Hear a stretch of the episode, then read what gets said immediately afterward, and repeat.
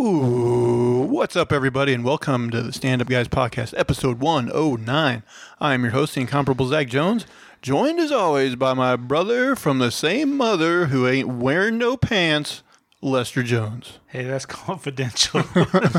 You're making us all uncomfortable here. Oh, AJ should be the one who's uncomfortable. That's true. I'm glad there's a space. There's a barrier. There's a barrier. Speaking of AJ, we're back to the classic intro.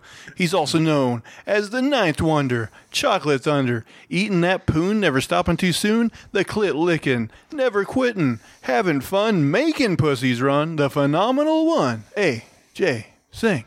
Thank you for reading my Google review. I appreciate it. Very kind of you. Now, what's your Yelp review like? I got review bombed on there.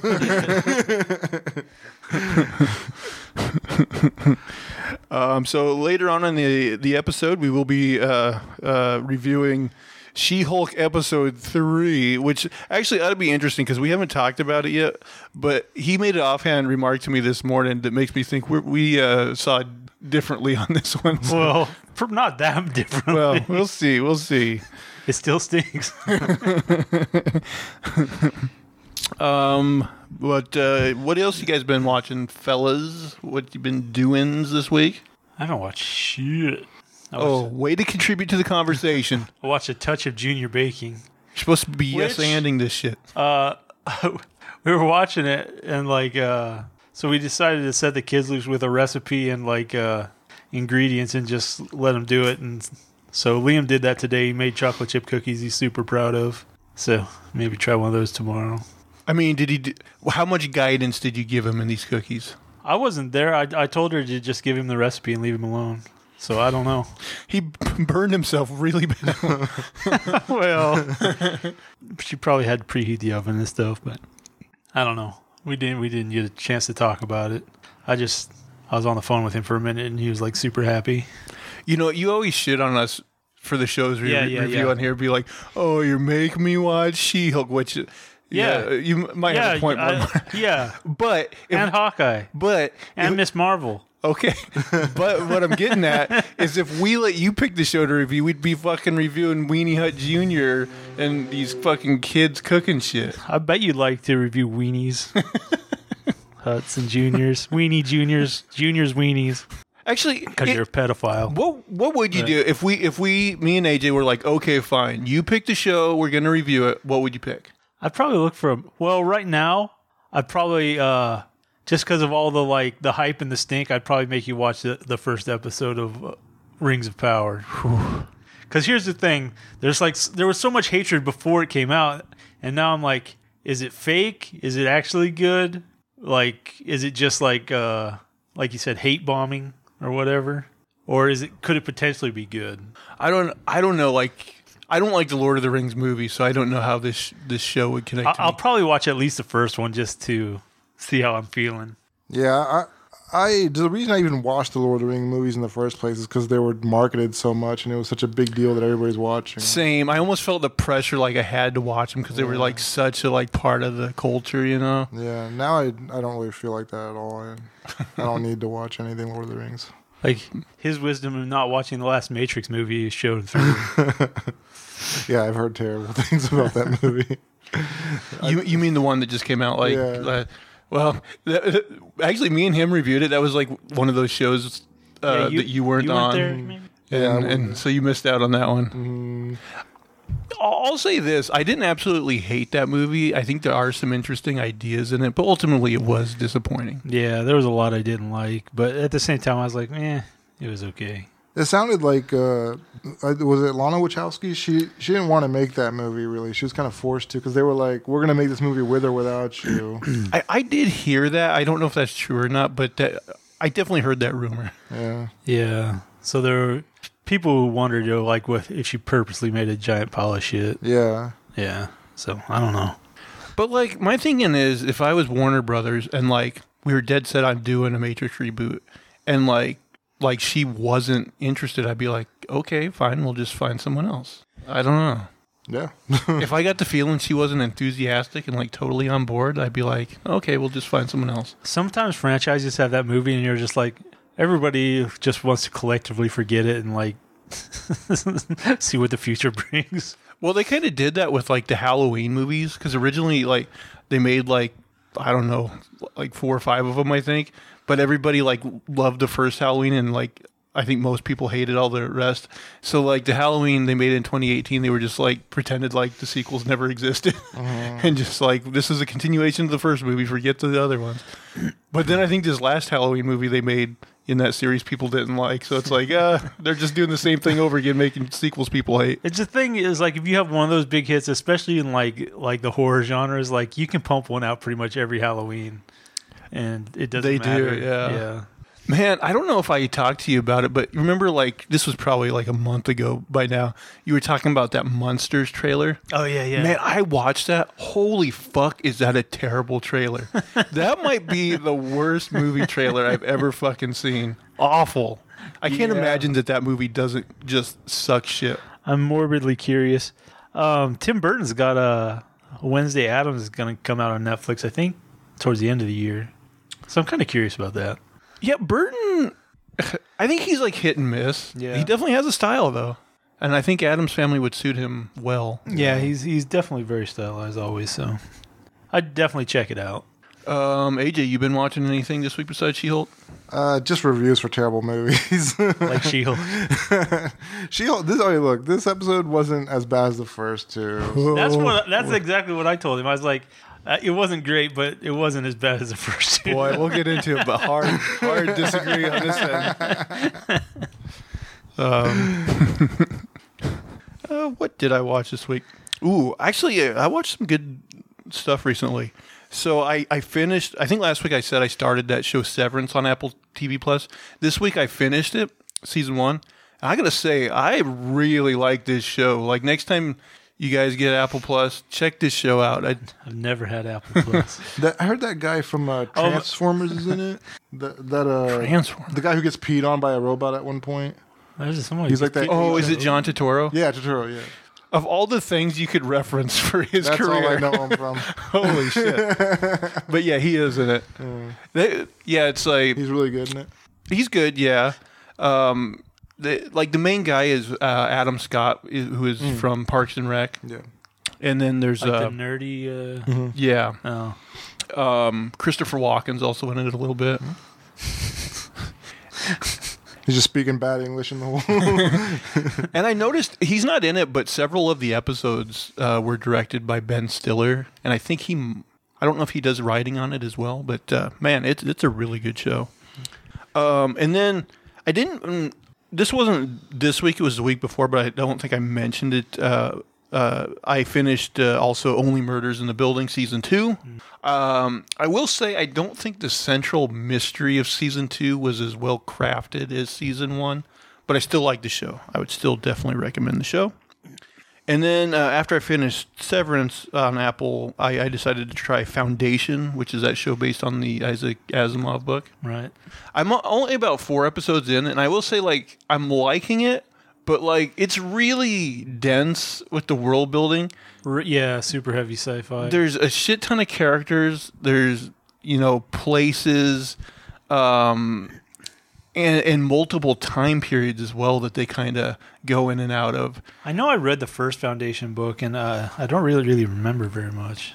Well, the thing that's kind of hard to like keep track of is like, so there's like this monarchy, kind of like the evil empire of this universe, and like it's always controlled by like these 3 kings, which are genetic copies of like this original guy.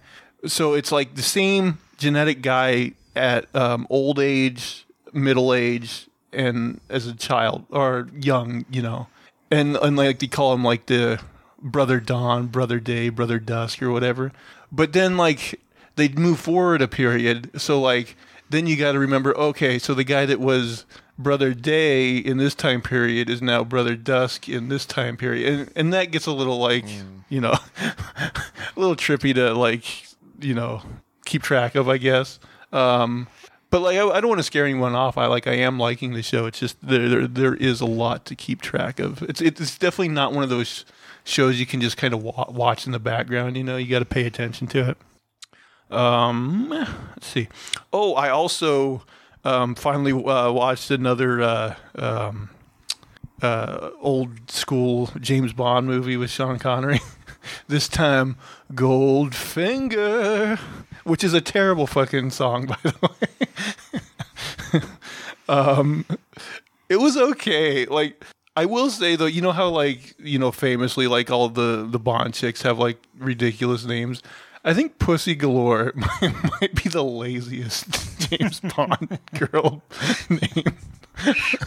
Bad just splashing. I mean, because it's not even really, like, it is a pun, but, like, has any woman ever been named Pussy ever in any time period ever? It was all good. It was all good until vagina showed up on the scene. I ruined it. And I didn't know this because I never watched it. Pussy Galore owns a flying circus. Pussy Galore's flying circus is in the movie. So there you go. There Arousing endorsement. Now you know the rest of the story. Do you guys want to talk about anything else before we get into it? Oh, you said you had a like wrestling. Yeah. Story. I want to talk about because Saudi Arabia is coming, or like UAE and all those countries are coming up because of like golf tournaments that are like being held there, and they're getting a lot of like. Oh yeah, I heard about this. Like Saudi Arabia, like starting their own like golf league or something. Yeah. And paying like ridiculous amounts for like professionals to play. It's pissing off like the U.S. at least like the PGA because like they're losing talent to these tournaments. And I was wondering like what the sentiment is with like wrestling, because I know like they're having events and stuff over there being held with regards to wrestling, and they're trying to make like their own like culture of wrestling over there. Yeah, it's kind of been like a hot topic thing in wrestling for the last couple of years because they like did this deal with Saudi Arabia where they do like. I think they've been, well, COVID kind of put a crinkle in doing those shows, but I think they were doing like 2 shows a year, and like apparently like they're paying top dollar for these shows, like a lot of money. I guess, I don't know, my feeling is kind of mixed because like on the one hand, like, yeah, we're going to find their politics like disgusting, of course, but like, number one, like, I don't really blame the guys that can get, that kind of payday to go over there and do it. And, like, wrestling is one of those things that can bring people together, as cheesy as that sounds. But then, on the other hand, like they have done, like, some shitty stuff. Like, there's this one wrestler who really looks white, but he's of Syrian descent. So, like, they wouldn't let him wrestle on the show. And, like, I think the first couple shows they did, like, they wouldn't allow women on. And then they eventually did let some women wrestle on, but they had to, like, dress in, like, full, like, clothing. Not like a fucking burqa or anything, but, like, they had to cover. Head to toe latex. Just sweating in the Middle East, too. Going outside, just slick. So, yeah, I don't know, like, how we should feel about it. Like, should we chastise all these companies for taking the money? Or in the case of wrestling, should we be like, well, I mean, it is this, like, commonality thing, like, our cultures can share, I don't know. Of all the things that they could, like, culturally appropriate. Like, this is like, rings a bell with us. But honestly, like, we share our movies with all these other people, and yeah, they edit the shit out of them. All the every little gay scene or whatever, like they gotta take that out. And like they usually even like edit, like China edited like the Star Wars poster to take the black guy out or minimize him or whatever. So it'd be funny if you had that whole movie and he was just missing. Was that Finn? People like talking to air. Like, all right, you go that way. I'll go this way. They like she had schizophrenia all along. They like really poorly like CG like a Asian guy.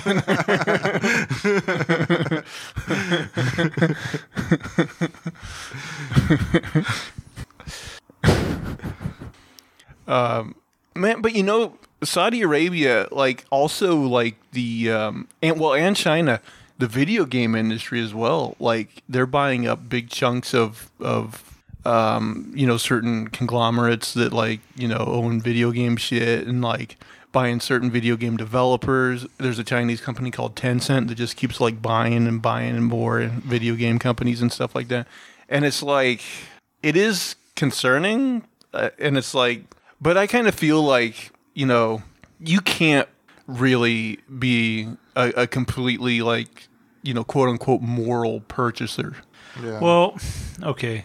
Here's the thing about China for me is, like, they're obviously copying technology and producing technology, but when's the last time you saw, like, anything come out of China where you were like, you know, oh, I want to consume this? Because, you know, they don't have, like, freedom of speech. It's like they don't produce any content I'm interested in. It is crazy, like, because, like, sometimes they'll do, like, the top 10, you know, money earners worldwide movies, and, like, there'll be one you never heard of, and it's because it's, like, a Chinese movie. Yeah. And, like, they loved it or whatever. But I think, like, a couple years ago there was one called, like, Wolf Cop or something, or it was something weird, and it did, like, huge numbers in China. Maybe. I mean, I don't know. It's just kind of an offhand comment, but I've definitely watched, like, you know, Japanese stuff, South Korean stuff. Yeah, South Korean. A little bit of Indian stuff. It's like, but I can't think of any, like, Chinese stuff I've watched. Yeah, I don't even know if Netflix, I mean, I guess I wouldn't immediately, like, know that it's a Chinese property if they put it on there, but I don't know if they do that or not. Yeah. I mean, I think to Lester's point, like, the whole freedom of speech thing is an issue for them because, like, a lot of movies that are successful there are, like, from outside of the country. Like, American movies do well there, Indian movies do well there, like, other movies do well there, but Chinese movies don't have that, like, same emotional connection from the audience. It's weird, too, that some movies that we kind of think we made that are, like, we're like, oh, they're shit. They do, like, will do really well there. Like, the Airbender movie. Transformers. Oh, it's not... Yeah, that's true. I think the Transformers movies have done better, like, in other countries. Like, I mean, they do well here, but I think the reason they make so much money is because worldwide, you know, they do even better. Yeah. I think culturally, Japan really loves kaiju movies and robot movies. Yeah. Pacific Rim. Yeah. Falls right in line with that. Pacific Rim was kind of weird because I watched it and I was like, nah, that's all right. It's interesting. Yeah, it's not great. And it's a Del Toro movie, too. Yeah. That's probably why I watched it. That's why I watched it. Yeah. And the plot seems interesting. It was the way it was done was not the best, but it's a good plot. Have giant monsters fighting giant robots. Man, I'll watch that. Yeah, it's a good concept, but yeah. Well, weren't they all, like, in camps? They were like space Mexicans or something. I don't know. Space Mexicans? I don't know what the hell I'm talking about. I think you watched it completely different. Oh, no, I am thinking of something different. What was it called again? This was Pacific Rim. You were thinking of Pacific Rim Job. No, I was thinking of, is it like District 9 or something?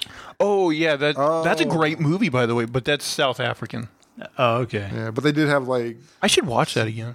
Segregated. I remember only thinking it was okay. I don't even know if I watched Pacific Rim. That's one of those movies that I was like, You don't have to. Yeah, I don't know if I did watch it. If I did, it was obviously forgettable. It is a Del Toro movie. Man, the thing that, like, sticks in my mind about that movie was I actually watched it in a theater, and it was probably the worst experience I had in a theater with people talking. Well, specifically one woman that sat right behind me and talked for the full fucking movie. I was like, God, I hate this bitch.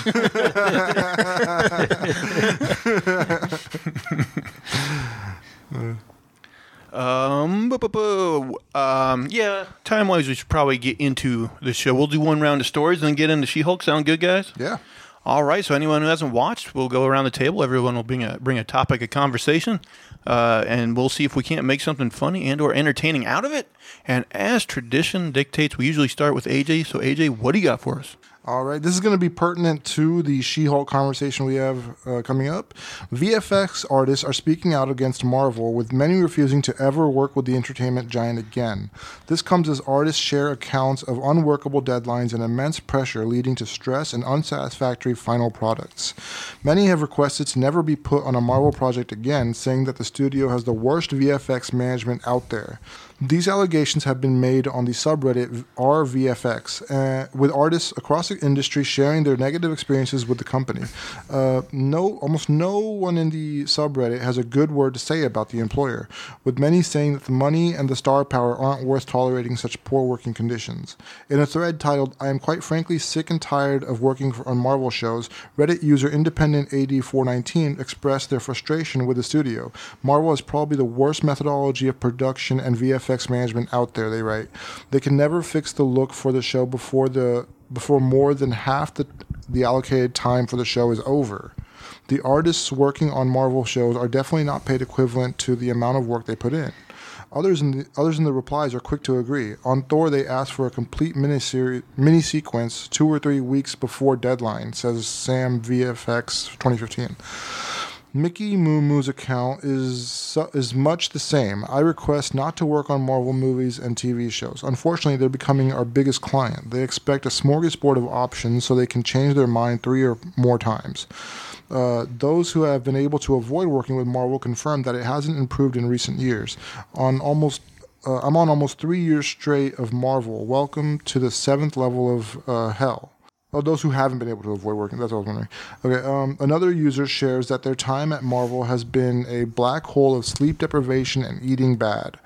Another thread from 3 months ago contains even more damning accounts of what it's like to work with Marvel. These allegations were shared with another VFX artist when another VFX artist was disappointed to lose out on the opportunity to work with Marvel. Something their industry peers reassured him was no great loss. "I am on my third Marvel project in a row and literally just woke up at 5:30 a.m. on a Saturday with stress going.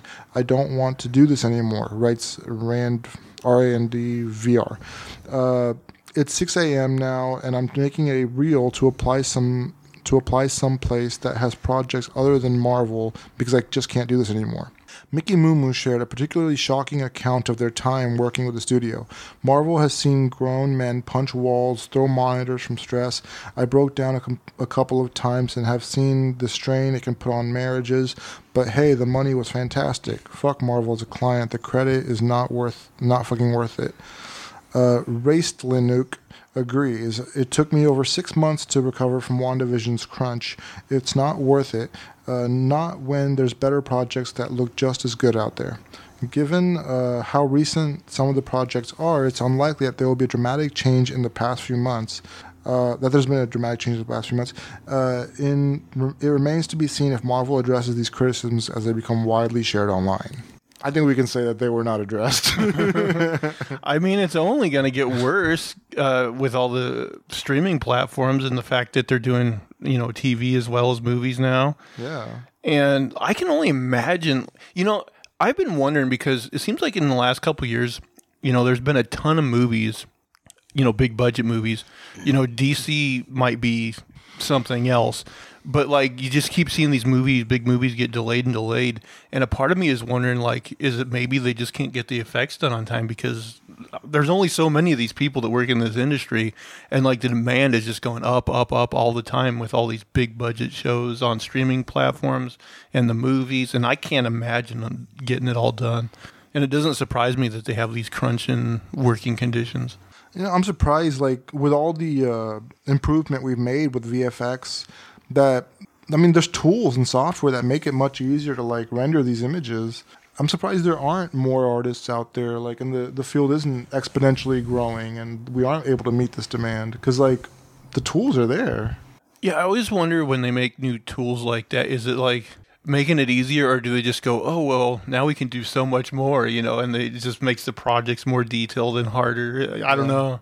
I always wonder about that with video games too because I saw this thing where the new engine they made when this new generation of consoles rolled around, they're like you can make a hotel and then the program will just automatically populate the rooms with furniture and make them all look unique if you or whatever. And I'm like, well, that's cool, I guess. But then does it make people who make video games just be so we could do even more and more and more. We could build a whole city where, I don't know. It just maybe one feeds into the other or something. But man, yeah, I just can't imagine. Like you were talking about Rings of Power and like, which is like the most expensive show like ever made. I think it comes out to like $80 million an episode or something. Their episode costs are huge. Yeah. It's crazy, and like I can only imagine like the effects going into something like that. And it's just so many Marvel shows, superhero shows, you know, big budget like Transformer-y type movies, you know, and like I'm like those VFX guys, man, they have to be working nonstop. But it seems like this article, do you think it singled out Marvel because they really are the worst offenders, or just because it's like the article maker knew that's what get the clicks because Marvel's so huge? I mean, they're obviously probably pulling a fair chunk of the market. So. Yeah. And if people just don't like working with them. Plus, they got those Star Wars shows, too. Oh, there's so much stuff out there. Oh, yeah so much. Yeah, I mean, I feel like everybody in the industry, at some point, they've touched Marvel projects by now, so... I mean, they've all had some sort of interaction and understood. They used up everybody good, and then they had to put some B-class on Miss Marvel. Marvel's like the Amazon. Yeah, Miss Marvel had some bad shit in it. I think that's the worst one so far. Really? Worse than She-Hulk so far? Because She-Hulk kind of threw me out of it a little bit here and there. Miss Marvel, I was definitely like, damn, a couple times. Mm. The funniest one I thought was that one where like, her and that guy were on the motorcycle or whatever, and it crashed, and she made like a platform to like save him that was like right alongside the pavement. He was like, this did not help them at all. A 2 millimeter cushion. Yeah, that was like, yes, right on the street. I'm like, you could have, it was the same as landing on the street. I don't know. It's not like these platforms are cushions, I don't think. There was the one where like the mother-in-law or whatever, the evil lady, where she like touched the other dimension and like she turned into a skeleton. I remember that one. Or the one where he like threw the canister in like the boiling pot. That was another bad one. And it like lightly scolded them badly. It's like, yeah. It bought him a whole 0.2 seconds. Terrible. Let's see, you guys have any other thoughts on that before we move on? I'll hit it up later, but there's one in She-Hulk that was kind of memorable, I guess. All right, so we'll do Manifesto, round one. All right, this is a short one. Jealous wife stabs her husband multiple times after finding a picture of him having sex with another woman. Now, it turns out that the other woman was her before she got fat. I knew it. And guess where she's from? Of course, she's Mexican. Oh, the transformation. Yeah. Kafka-esque. After marriage. But yeah, they think he'll survive, and she's awaiting trial. Oh, my God. She didn't recognize her younger self. I guess maybe it didn't show her face. I don't know. You think you'd remember your own like image, like your own self. Yeah. Well, you don't see your own back very often. And plus, she must have just started stabbing him, not be like, who is this? Yeah, there was no discussion. It's like, I'm going to go in with the stabbing. A skinny bitch? Stab. And then when she figures it out, she's like, that's my bad. That's on me. I'm not too big for this. I'll take the blame. This is your fault.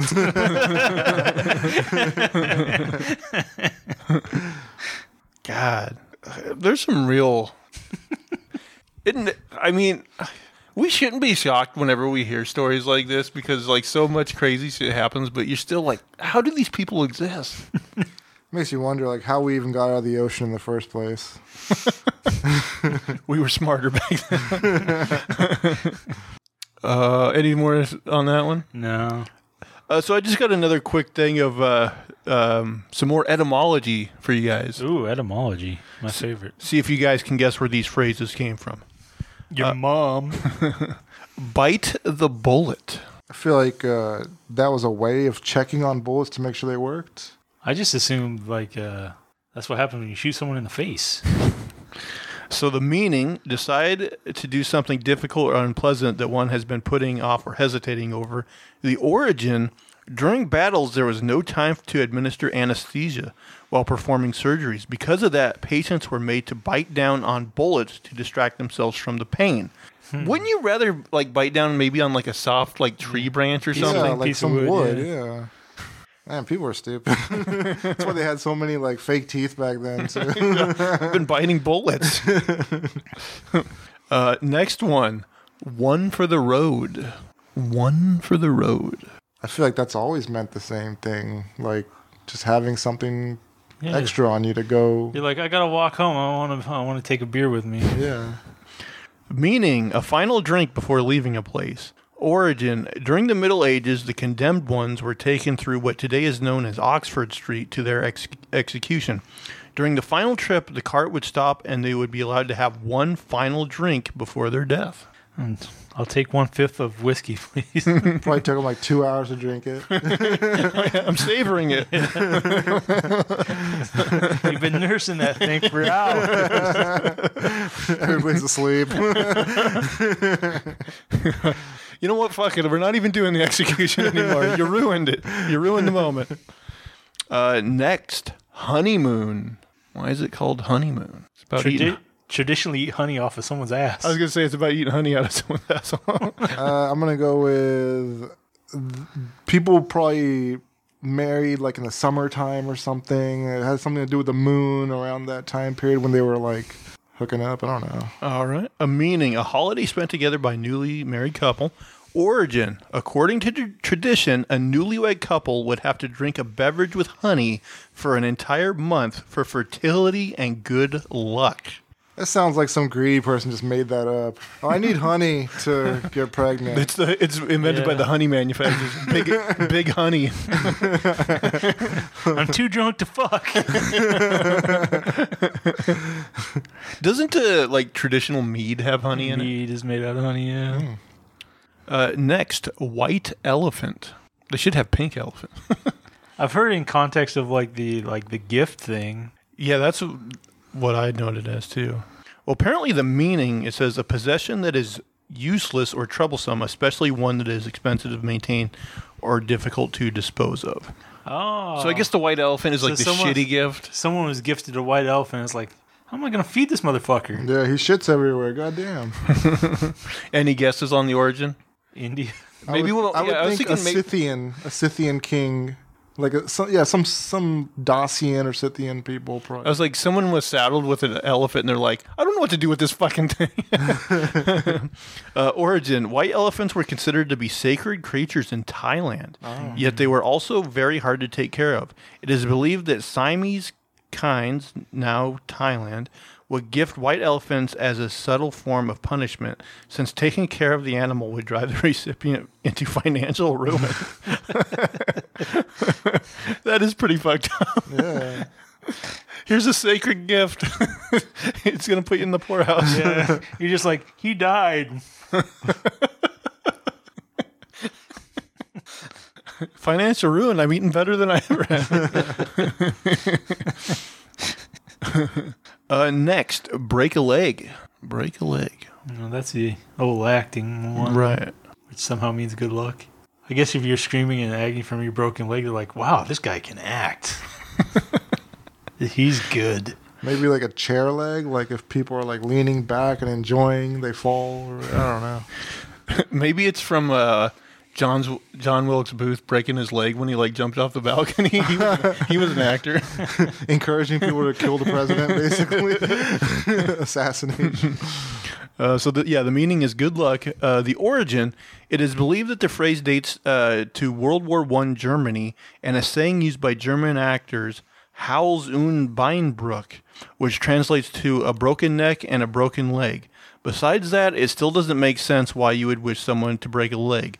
Well, as it turns out, popular folklore down through the ages encouraged people to wish others bad luck since it was believed that wishing someone good luck would tempt evil spirits. So you guessed it, people started wishing each other to break a leg in order for them to not to break one. Hmm. Okay.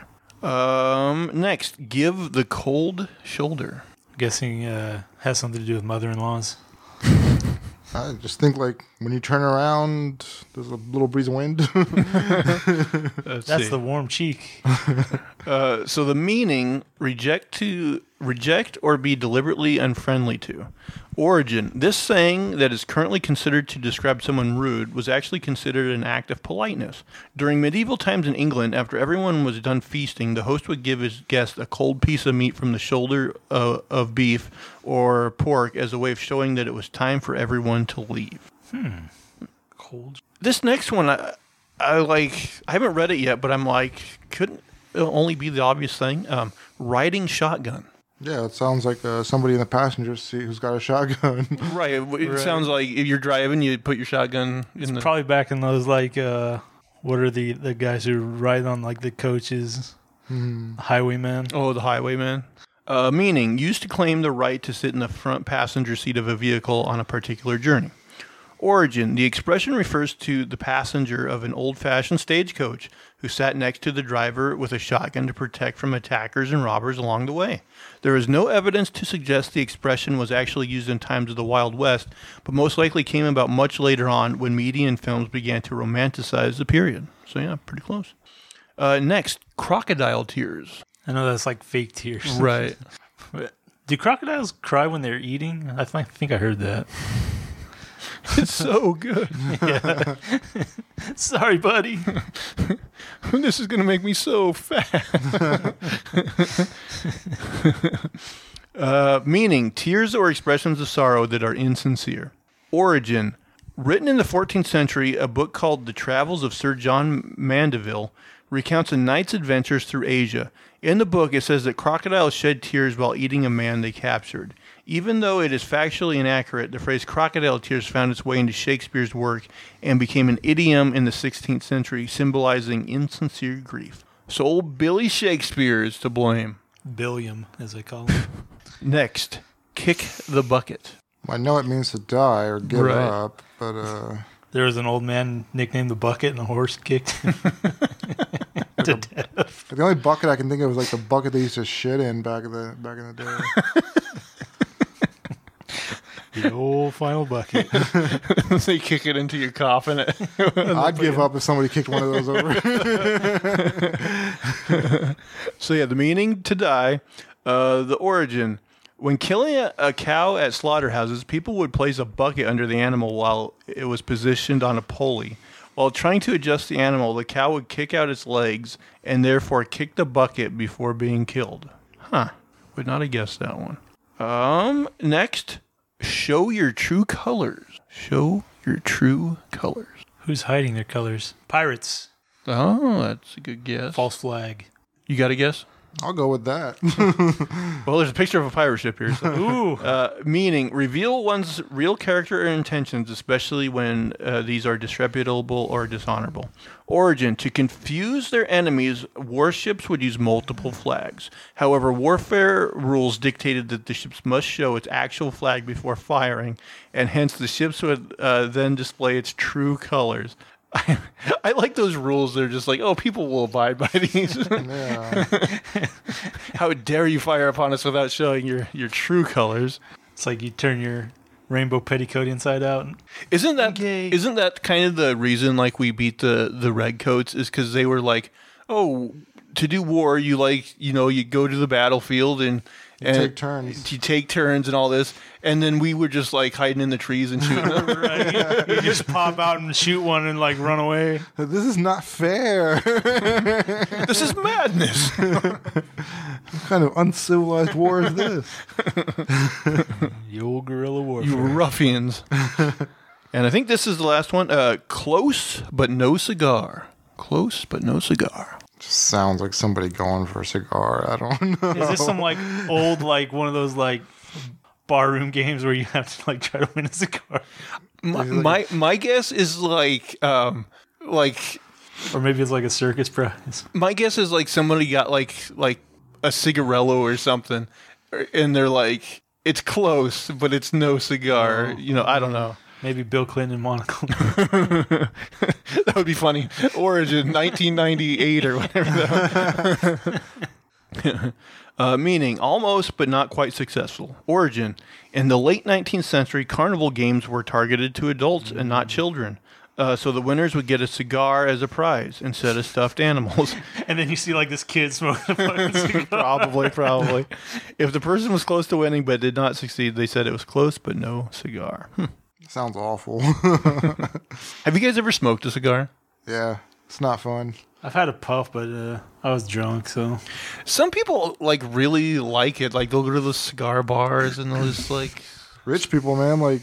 There are a lot of athletes who, like, you know, they make a big deal to smoke cigars and stuff. Like, it's a, like, they're aficionados or whatever. But I never got it. I don't know why people would be into cigars. It just makes you feel like a lot of tar and, you know, just, it doesn't feel good. I don't know if he's. Now watch me light up this spliff. I don't know if he still is, but I think Arnold Schwarzenegger used to be big into cigars. Yeah, I think he's my cigar. Bill Burr, the comedian, I think is really big into cigars. So there's, like, people.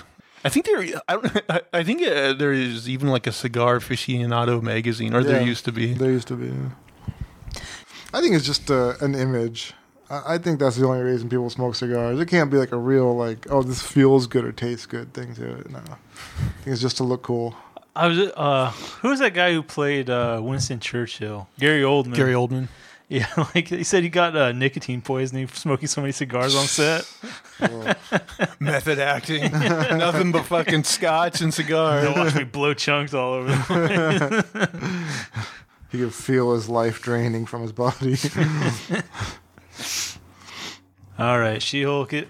I was just thinking, like, if Jared Leto like played a gay guy, would he be like, oh, I'm method acting like a son of a bitch? He did play a gay person, didn't he? Oh, I think he might have. In Monsters Ball or whatever. Or was not Monsters Ball. Dallas Buyers Club. Was that it? Yeah, I think you're right. Yeah, he was in Dallas Buyers Club. I never seen that movie, but I think he was maybe in it. Yeah, I think he was. There's some other movie, too, where he plays like a very flamboyant, like colorful gay person. I don't know what it was called. I'll come back to it later. I'm not sure. I watch nothing but gay Jared Leto movies. I've been doing my research, guys. All right, guys. Well, I guess we're obligated to do it. Are you guys ready to review She-Hulk episode 3? She-Hulk. Bum, bum, bum. So this episode is called The People versus Emil Blonsky, which is all about She-Hulk defending the Abomination.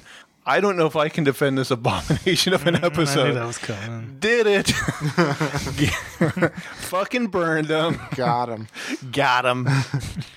Man, yeah, you told me this morning, and you just said it earlier in the show, you're like, well, this was better than episode 1 and 2. I'm like, we'll get to it, but like, I was like, I don't fucking see it. Whew. I thought this was pretty bad. Okay, we start off, because the episode 2 ended with the news discovering that footage from Shang-Chi, basically, of Abomination fighting in the Fight Club or whatever. He was out of prison. Oh, by the way, I think last episode I like it'd been so long since I saw Abomination. I thought he was more of like a white color, but no, he is like a green color. Yeah, I was wrong about that. Greenish. So yeah, Jennifer tells Emil that he destroyed his chances of parole. But he said that Wong actually forced him to leave the prison and that he returned of his own free will. Next, there's kind of this news montage where they talk about She-Hulk. Oh, yeah. And they kind of take shots at, like, men. Men. Oh. Like you on the last episode. The silent villain. They're going to play clips of us. No, we weren't that bad. But I don't know. It's another one of these things where it's like ever present, it seems like. And maybe it's fair commentary, but again, I don't know. I felt it was kind of ham-fisted. But it was so quick. I guess it doesn't really matter, but it was still there. It was kind of like a little machine gun of different little... Like YouTube. Like tweets and random shit. Yeah, that shit. Too. Yeah. And like, yeah, YouTube comments, things like that. Like, wasn't one guy like, I'm okay with a woman superhero, but why does she have to be a Hulk? Could she be something else? And I think that's like, you know, something people said about, you know, Jane Foster being called Thor. And, you know. I love titties of every color. It's like, we get it. Yeah. Yeah, me too. Same, bro.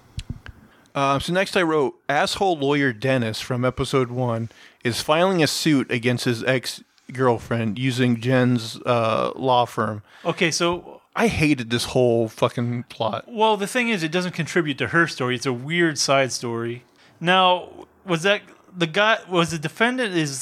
Did they date or something? No, they worked together for a long time. It was just working together? They worked together. Because they acted like an ex-couple or something. No, he was just a coworker that she hated because he was dumb and he would always like talk about his love life and he was just this annoying turd of a guy. Okay, and like his lawyer is that guy named Pug. Yeah. Okay. Which it stands for like Pugliese, Puglioso or Puglio. Yeah, something. You might want to stick with your Puglioso. Rather than Pug. I hated this whole plot, but also, like, in one episode, he files the suit, has a preliminary hearing, and finishes the case. Yeah. Like, what kind of, like, it's so ridiculous. Like, this is not how the justice system works, by the way, folks. It's a weird side story. Yeah. It was just nonsense. But it was long. So basically the basis of the thing is he had a girlfriend who turned out to be a shape-shifting light elf from New Asgard. And since it involves like a superpowered person, that's why he's using their law firm. And they had this whole thing where she was pretending to be Megan Thee Stallion, which they'll go back to 1,000,000 times in this fucking episode. I mean, she better stay famous because otherwise this episode is going to be out of date real fucking fast. And he was stupid enough to believe it, and basically he bought her all this extravagant stuff. She, and got him to pay, $175,000. We later find out in gifts to this lady before he figured it out that it wasn't her. This guy's got some money if he's just dropping this. Right, he's like this high-priced lawyer. Basically, he got to bang Megan Thee Stallion apparently because this was a woman is posing as. Like, didn't he get his money's worth? I mean, that's a problem with these PG shows is you don't get that side of the story. Maybe she never gave it up. Yeah, she could make a good living off of, pretending to be people. Yeah, that's true. Yeah, that's very true. But then again, if you were a shapeshifter, like you could just become a model and you wouldn't even have to fuck people. That's the thing. He didn't even have to dump her. Like he could have been like, oh, okay. Pretend to be my Megan Thee Stallion girlfriend or whatever. Mm. Can you do Selma Hayek? That's true. If you had a shapeshifter girlfriend, you could just be like, oh, a different chick every night. Yep. But then she'd like turn into her old self and be like, don't you love me the way I look now? No, bitch. This is my true self. Like, oh, God, no. Where's Jaylen? Come on. Or she shifts back like in the middle. God, no. I want you to see me for who I am. No, God, no. Every goddamn time. Or she turns into a man. So while they're in that meeting, Wong shows up in one of his sling ring portals, and they go into her office and talk, and Wong basically backs up Emil's story, says he's telling the truth, and that he needed a worthy opponent in his training as the Sorcerer Supreme. Now, is this the truth? I mean... It sounds weird. It does. And but also, they haven't shown any other reason he might have been there. But then, I mean, I only saw Shang-Chi the one time. But weren't they basically working the crowd? Like, they were basically, it seemed like they were pretending to fight, but really, like, once they got backstage, they were like... Well, I think he did knock him out and, like, packed him away with that, like, trick where he did the portal and the guy punched himself in the head or whatever. Oh, okay. So, but yeah, it did seem like they had a certain camaraderie. So, yeah. They also, Wong here kind of references Spider-Man No Way Home where he's talking about, oh, you can't erase people's memories. That gets real messy or whatever. It was just kind of a way to shoehorn that reference in. So now there's a scene, back to this, between Dennis and Pug. And this is where Pug, says he spent $175,000 on the Megan Thee Stallion impersonator. So then, like Pug shakes his hand and he's like, okay, I'll get to work on this. He leaves. And then Dennis comes right back in and he's like, actually, you know what? I'm going to drop the case. And then we find out that that's the shapeshifter elf woman who, I mean, was just waiting to come right in. Next, the parole hearing starts. Wong is late to give us some tension. So Emil starts talking. He says he's a changed man, and he's supported by his 8 soulmates who they allowed to also watch this proceeding. What do you guys think of these hippie ladies?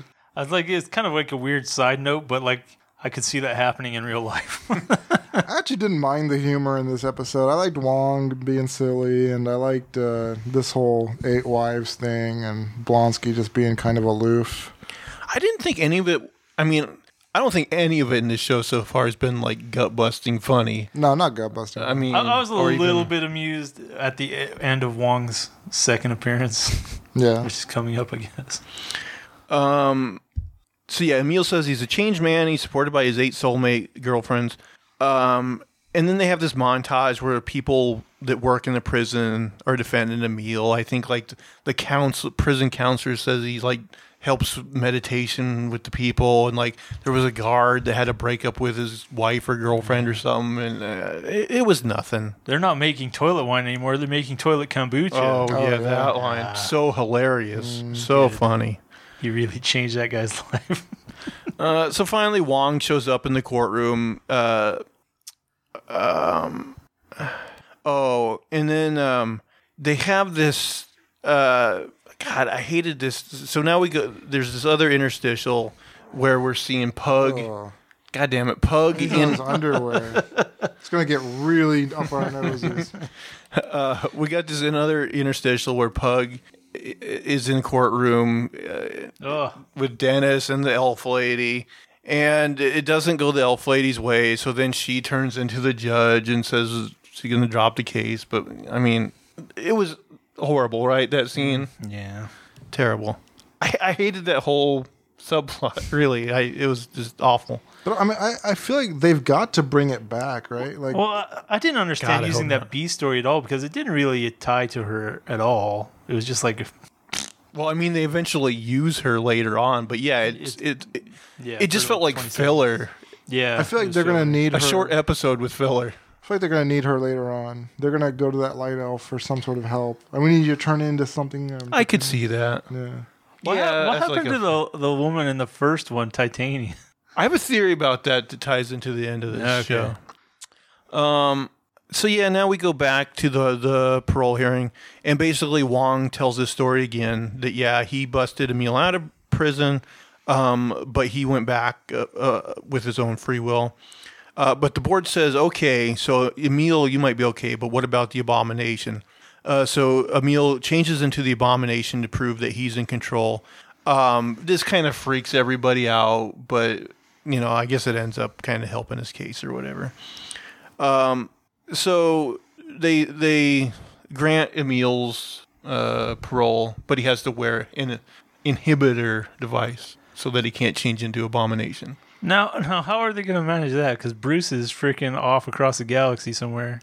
What does that matter? Wasn't that his technology? I don't know. I mean, this is like a thing in like a lot of superhero comics is they find these inhibitor bands, you know. So basically he has to wear a bracelet. Yeah. And who knows, yeah, if this is Bruce's technology or something else. They don't really go into it. I didn't write it down, but I think you were referencing like the board tells Wong, like, you know, technically you broke out a criminal out of prison, yeah, which makes like, you a criminal. Whoa, whoa, whoa. Yeah, he jumps through the portal. He's like, well, I have to go. Yeah. So I guess that was like somewhat. That was probably the most humorous part of the show. Yeah. So now this was fucking stupid too. So, I think there's a scene in the bar where like. Jen, Pug, and her friend are talking. And so Pug's like, oh, this gives me an idea. So he basically has Jen testify in the Dennis's trial, basically character witness that he's a fucking idiot. Like she's known him for a long time and he's a fucking idiot. And the judge is... Yeah. The judge is like... He is an idiot. Yeah, and the judge is like, this checks out. You win. I mean... I feel like that whole subplot was written for like 10-year-olds. Also, that doesn't have any conflicts of interest. Exactly. I'm like, there's so much wrong with this. Like the fact that he goes from like hiring a lawyer to winning the case in a single day, basically, to like conflict of interest and like it was so stupid. But then again, didn't the showrunners say they didn't know how to write about court scenes? Yeah, they're proving it anyway. Okay. Okay, so now She-Hulk is like going home. She's attacked by a bunch of I wrote toxic males with weird light up weapons. Yeah. All right.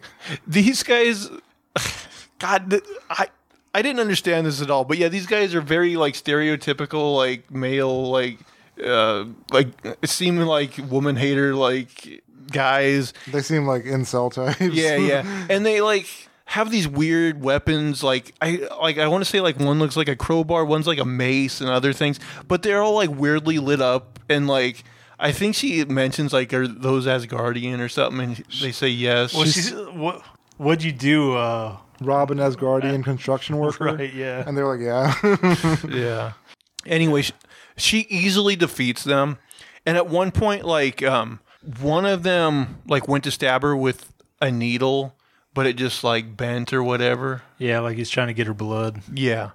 So now there's a scene where the guys are back in their van and they're talking about like, did you get the blood sample? And he's like, no, once you turned into She-Hulk, it just like screwed it up. And the guy's like, the boss isn't going to like that. So I kind of have a feeling that Titania is their boss. Mm. And she's trying to get the Hulk powers. That's just a guess. But what do you guys think? Guess of who the boss is. It would have been a better storyline if they had gotten the blood. They probably will eventually. But also they're attacking him for like the first half of that scene. She like doesn't transform. And then she's like, oh, yeah, I can transform. Yeah. I think it's maybe more like an underworld boss or something. It could be like, I don't know, maybe Fisk or somebody who's like... I mean, we know Daredevil's going to make an appearance in the show. Mm-hmm. Which, poor Daredevil, they're going to fucking take him through the mud and make a joke out of him. Yeah, I'm trying to think of how that would go. Oh, and did you guys watch the after credits scene? Yeah. Where she fucking twerks with Megan Thee Stallion, her new client? Yeah, I had to watch. I saw people make... They had to hire an extra CGI guy to make her ass bigger. That was so cringy to me. Yeah, that was cringy. I mean, you guys like this better than the first two? I thought this was fucking terrible. I don't count the post-credit scene as well, I mean the whole show. The whole episode. I haven't liked any of them. So... I don't know. It just is the flow of it, everything. It just seemed better to me in the first two episodes. The first two episodes were like slow and a standstill, and I was just waiting for it to get off the ground. And this one at least seemed like it was starting to go in a direction, like a bad direction. I don't know, man. This episode did not work for me. That last scene too is just like slopped in there. Yeah, that, like what the fuck? That post-credit scene was very. Oh yeah, that unfortunate. Was just. I was also confused for a minute. I was like, is this like the Asgardian or is this Megan Thee Stallion? Mm-hmm. By the way, like, I'm so out of touch. Like, I've heard the name Megan Thee Stallion. I think maybe she's like one of the people in the Wet Ass Pussy video, but I don't really know her other than her name. I think Wet Ass Pussy is. Well, I think Wet Ass Pussy is like maybe Nicki Minaj. Yeah, yeah. But I think maybe like. Oh, she did. Together? She's like. Yeah, together. Collab. Okay. But I'm so fucking old. Who knows? But Jesus, I don't know. The first two episodes, I still had like some promise. And now I'm thinking like, is this going the Hawkeye, Miss Marvel route? This one really put me in the downer. Like, I don't know. This was maybe like a 2 out of 10 for me. I don't remember what I rated the John Cena one back in the day, but I think maybe it needs to. Maybe I wasn't. It looks better compared to this. It's starting to shape up. I think we generally liked Peacemaker, didn't we? Yeah, It was decent. It was definitely better than this. Yeah, this was rough. God, please rebound. I am scared of what they're going to do with Daredevil, though, because. What do you guys think? I didn't write it down, but there was also many points in this where they like kind of took shots at the media, like yeah, it's just something you don't care about. It's just, they're like she's rumored to have been rejected by the Avengers, and like there was a lot of little like media jokes. There's at some point she went on the news to like tell her side. Yeah, towards the end, she and they had some like the news reporter said something stupid on that one too, and yeah. It does seem like they're trying to make a thing about the media and also, like we said, like the YouTube guys that are toxic males, toxic masculinity. Yeah. I don't know. I kind of like that whole rundown of like those YouTube guys, because I see those videos on my feed. Like, I mean, there are people like that, I guess. But there's so many people who like review bombed it and like hated the show before it even came out. Yeah, we're at least watching it before we hate it. It's just there were too many people who just wanted to hate it, and I was surprised that this show like kind of had the foresight to be like, let's call that out before it even happens. I remember like that same thing happened to that female Ghostbusters movie. Like it was review bombed before it ever came out, and so I really was like hoping that would be a good movie to put like the those people in their place. And then I saw it and I was like, fuck, this is fucking terrible. Not today. Yeah. Evil wins today. Yeah, evil wins today. I can't defend this. Some real piece of shit is like total vindication. My hatred is rewarded. Guys, any final thoughts on She-Hulk before we wrap this episode up? The theme is consistent with me. I'm optimistic, and I'm looking forward to seeing what they do with it, Who wants to see me twerk in my underwear? I heard you fart in your underwear. Yeah. We got to get an effects team to change into Megan Thee Stallion. Body, yaddy, yaddy. Yeah. I could do the Walter White scene right now. Well, I am genuinely curious if anybody like really liked this episode, or for that matter didn't. Like, please comment down below. Let us know your thoughts on it, because maybe we'll even read them here on the show next week. But speaking of comments, please subscribe to the show both on the YouTube channel and on the podcast service of your choice. Leave us those comments. Leave us positive reviews, thumbs up, tell your friend, tell your grandpappy, all that good stuff. And then come over to Twitter and start a conversation with us there. Guys, where can people find you on Twitter? A name for this too, and that's the number 2.